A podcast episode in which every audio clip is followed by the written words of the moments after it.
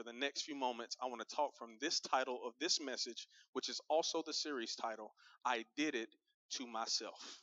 I did it to myself. Let's pray. Father, thank you so much that there's no stupid people in this room. And all God's people said, Amen. Amen. High five somebody on the way to your seat and say choices. Say choices. Choices. Uh, I'm going to start out by kind of giving you a brief bio because some of you, I'm aware, you don't know me, and so uh, I'm I consider myself a pretty decisive person. Like I I don't think I'm very indecisive uh, because well, let me just poll you. Uh, anybody like me? You're pretty decisive. You're good at making decisions. A few of you, none, none of you. Okay, we've got a few here, a few there. Okay, all right. Well, let me ask this question: Are there any indecisive people in the room? Where are my indecisive people at? Raise your hand. That is the majority of the room. Look, look around. Keep your hand up high. Keep it up high. Look. Don't ask any of them where we're eating after service because they can't decide. Put your hands down. With that being said, with that being said, see when it comes to what I want to eat, uh, I'm very decisive because when I'm hungry, I just want food. I don't care what it is. I'm a carnivore. Just give me meat. I just need food, and uh, it doesn't really matter to me because I know what I like and I know what I don't like.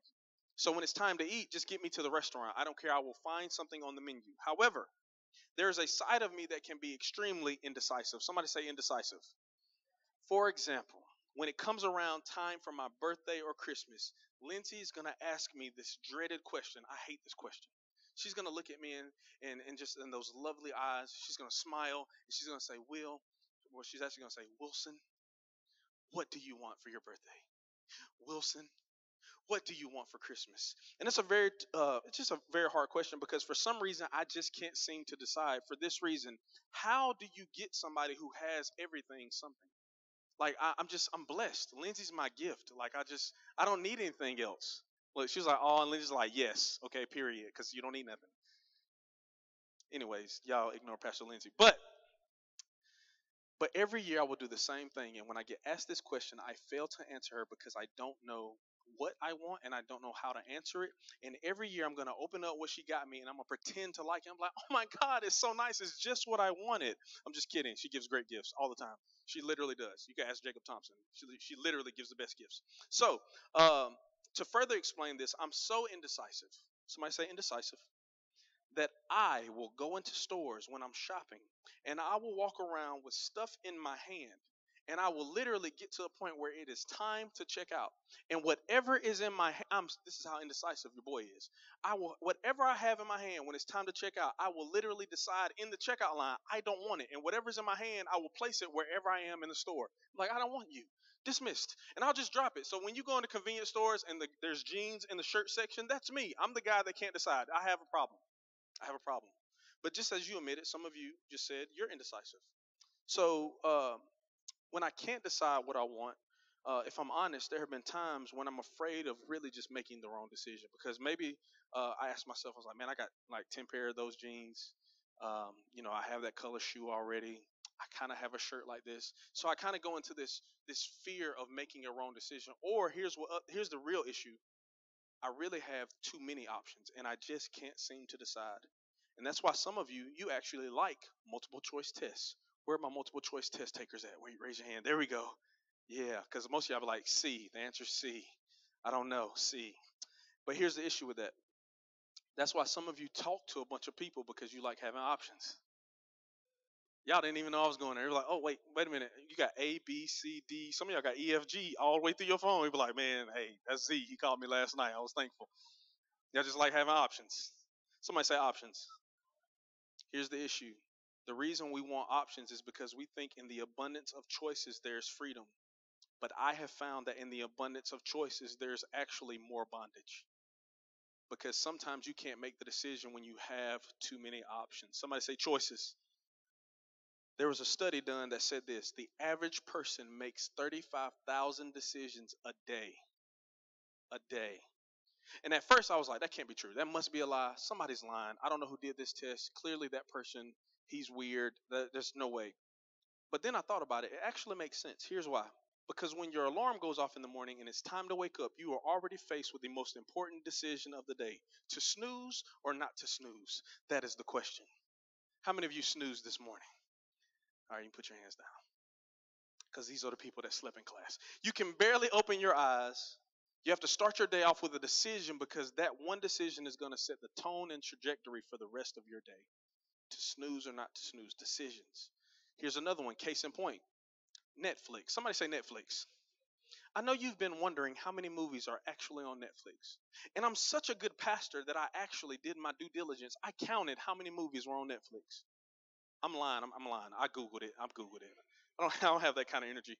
Um, so when I Googled it, I came to realize that there are 10 over 10,000 movies on 10,000 movies on Netflix. Which at first glance you would think, that's great. Pastor Will, I got all these options. I got everything from Outer Banks, Stranger Things, All American. I got all of it. I got options.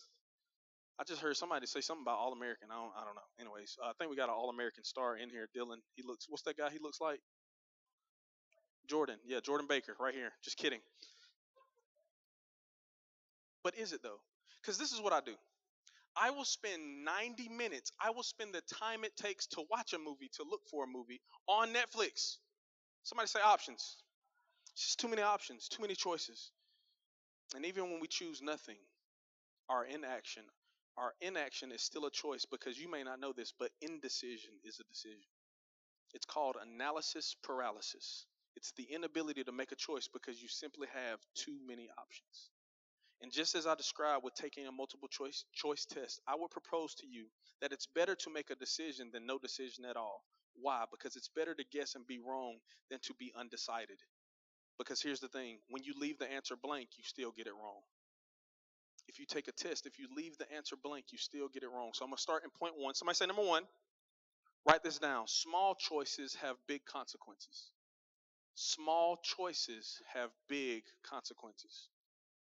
I'm going to tell you a quick story. There was a man named George Keith. Somebody say George. Mr. George, he had decided to buy a brand new BMW. Somebody say decided. And while driving through Central Park by uh, Juan's neighborhood in New York, the brand new vehicle shifted into first gear unexpectedly.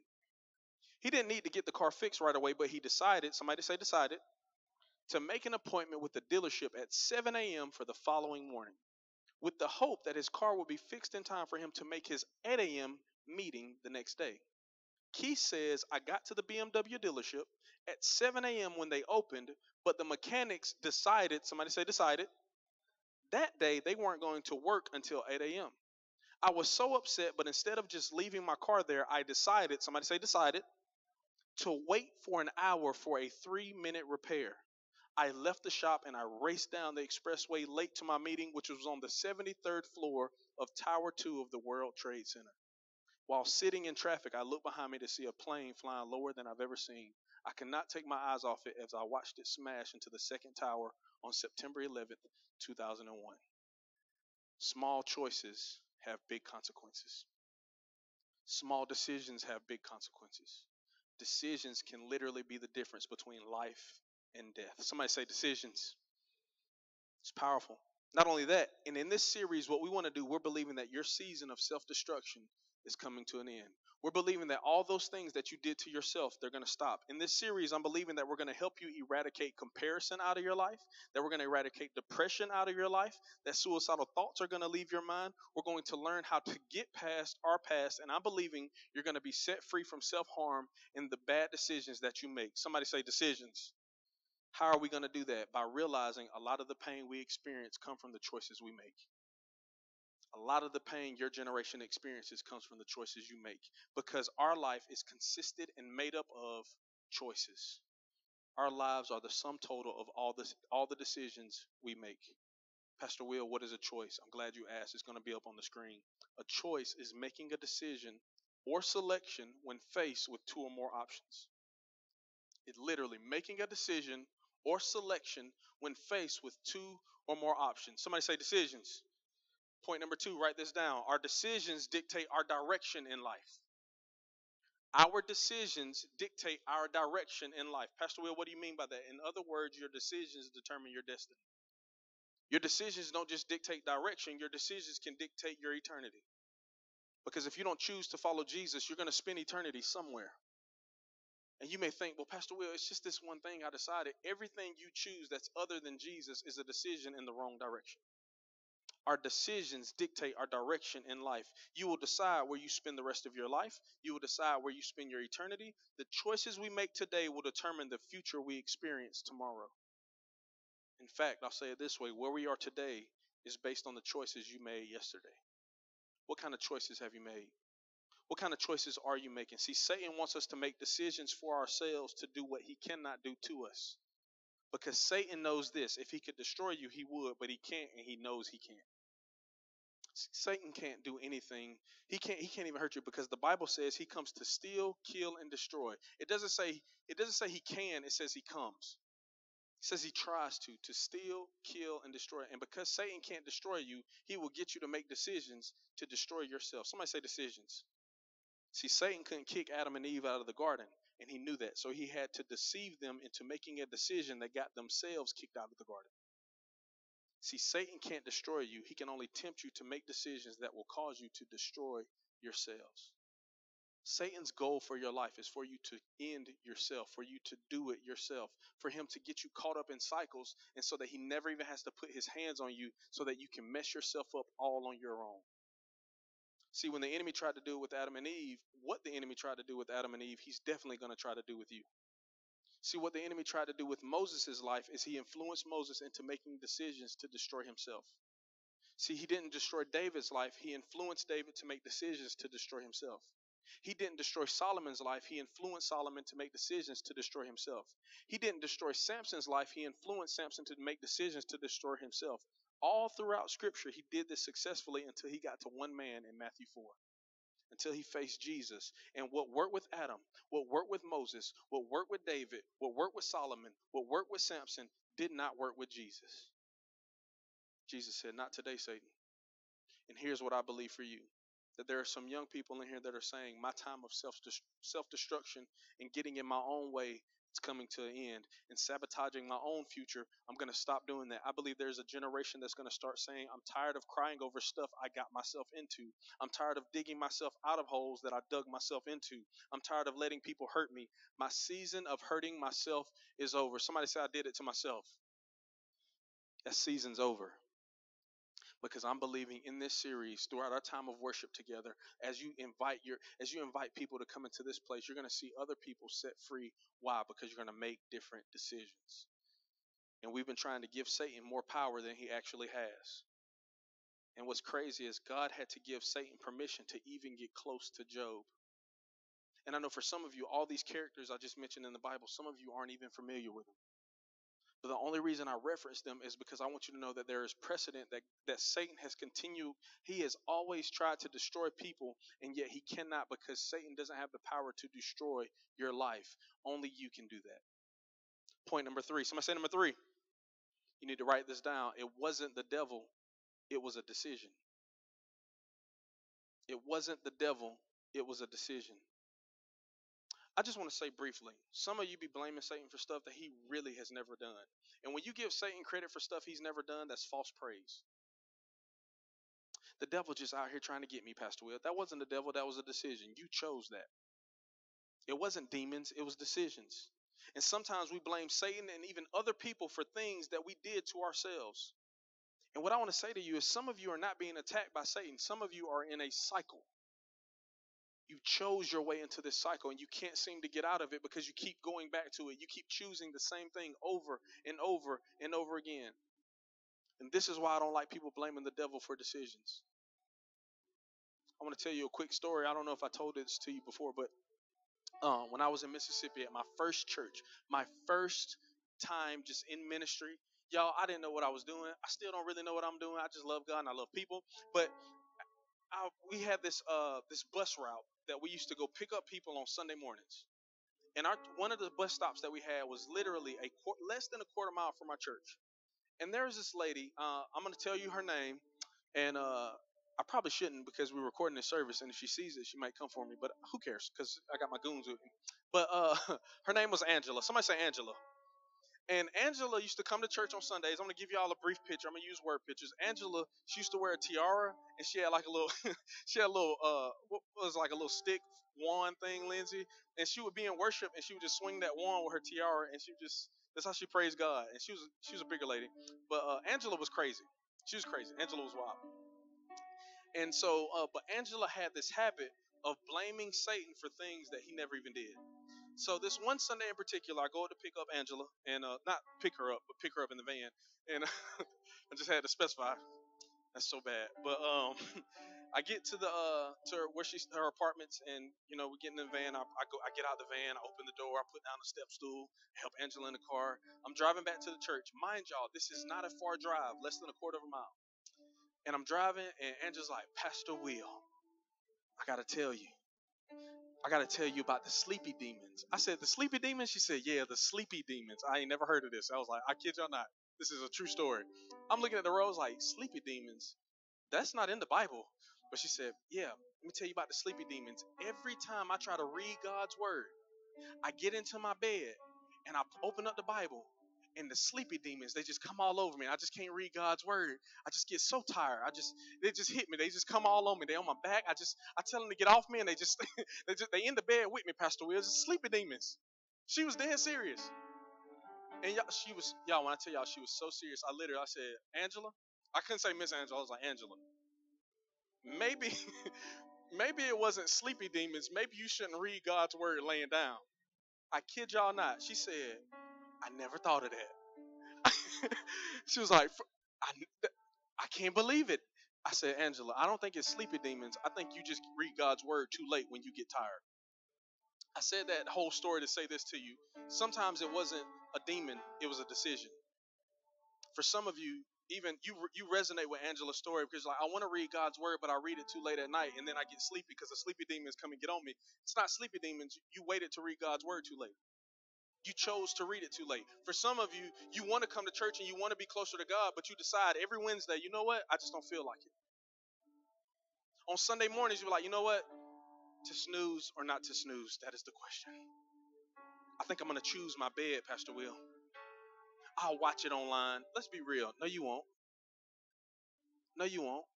Because some of you, the depth of your theology is social media. Pastor Will, I heard so and so quote a verse the other day, and you know, I read my Bible. No, you don't. Most of us, most, and uh, y'all, I know this sounds heavy, and I'm not trying to be that way, but I am going to be honest. Most of you, the only time you know, only thing that you know about God's word, the only revelation you have is what somebody else has said. And I want to tell you, God wants to speak to you. So today, we get to make a choice. Somebody say decisions. Because here's what we do if we think Satan can't destroy us, we will ascribe power to him that he does not have. But we need to know this in 2 Corinthians chapter 2 verse 11, in order that Satan might not outwit us, for we are not unaware of his schemes. I don't want you to be unaware of his schemes, but I do want you to be aware of your decisions. Because the worst thing that could happen is Satan rob you of a relationship with God because you never even tried because you chose not to have a relationship with Jesus. And I believe there are people in our world that Satan doesn't even have his hand on because they are so indecisive. And they're like, that church thing, I don't want it. That Christian thing, I don't want it. And they rather live their life in lack than experience the blessing of God, all because of a choice. Somebody say decisions.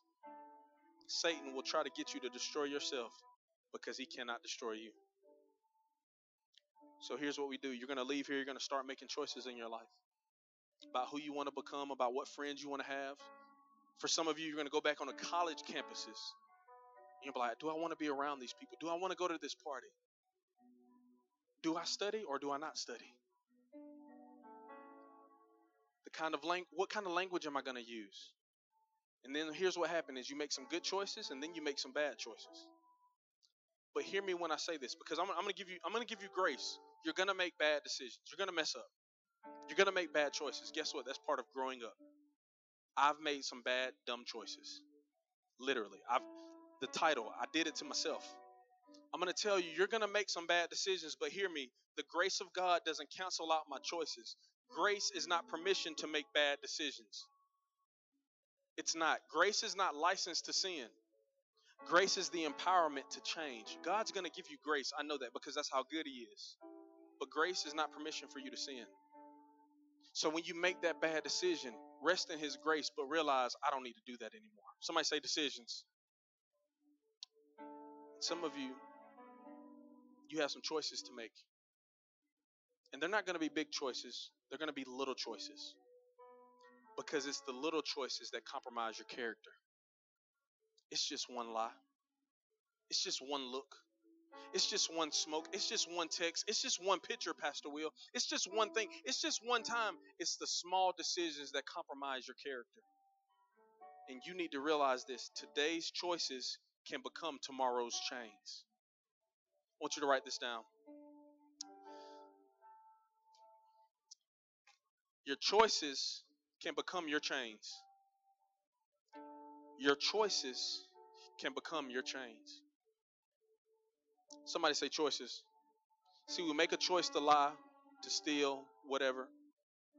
But see, the problem with choices is that over time, those choices, it's just one choice, they become habits. It's just a habit, Pastor Will. And then what happens? Matter of fact, real quick, somebody say habits then those habits become automatic because whatever you whatever you continually do all the time, it just becomes natural. You just it's habits. So after you make a choice, then you make a habit, then it becomes automatic. Somebody say automatic. Here's the issue with that. So now I'm not even choosing to do it anymore. I'm not even choosing to choosing to lash out anymore because I made the choice to be angry and not control my emotions. And now I'm just angry all the time. It's automatic. Now it's gone beyond a choice. It's gone beyond a habit. It's gone beyond automatic. And now it's become your identity. Somebody say identity. Man. What happens is when you make choices, you start to frame your identity. You think your life really is all you all you do, all your actions. And you start deciding, man, well, people say I lie all the time, so I'm just a liar. People say I talk to too many people. I talk to too many girls. Uh, you know, the guys were like, man, I send I send all these messages, all these girls. Then you know they think I'm a player, and then the girls be like, they think I talk to all these guys, and now I can't talk to no guy at all, and I'm really just a nice girl. I'm just super friendly, and they keep saying I'm flirty, and now you think that's your identity. Somebody say identity. Now it's not even what I do; it's who I am. But here's the issue. Now I can't separate my identity from my I can't separate my identity in Christ from my choices because my I identify more with my chains than I do with God's grace. You start to identify more with the bad decisions you make than God's grace. But it was just one choice. And that choice over time became a habit, and that habit became automatic. It was default, and then it becomes my identity. And now it's my nature. Somebody say nature. And what happens is, it didn't look like a chain at first, but now your choices start becoming your chains. And the issue with that is that when your choices become your change, you didn't your change, you didn't realize that while you were making those choices, the enemy was trying to wrap you in that bondage so you that you could continue to make decisions to destroy yourself. Somebody say I did it to myself. See, Satan knows if he can't make you make, if he can get you to make choices while you're young, he can convince you that those little choices don't matter. And some of you, you walk around and you just, this is what you sound like all the time.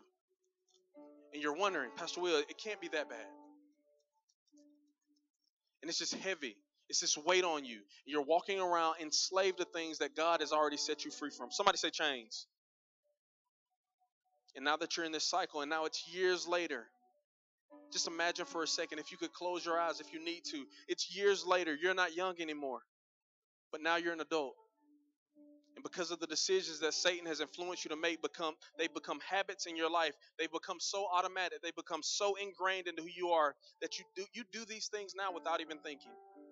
And so you think that's just who I am and then you become ashamed and you think this is your identity and it's your nature. And now as an adult now you even want to get married and you try to love your spouse but you don't even realize it that you brought change from your past into the relationship in your future.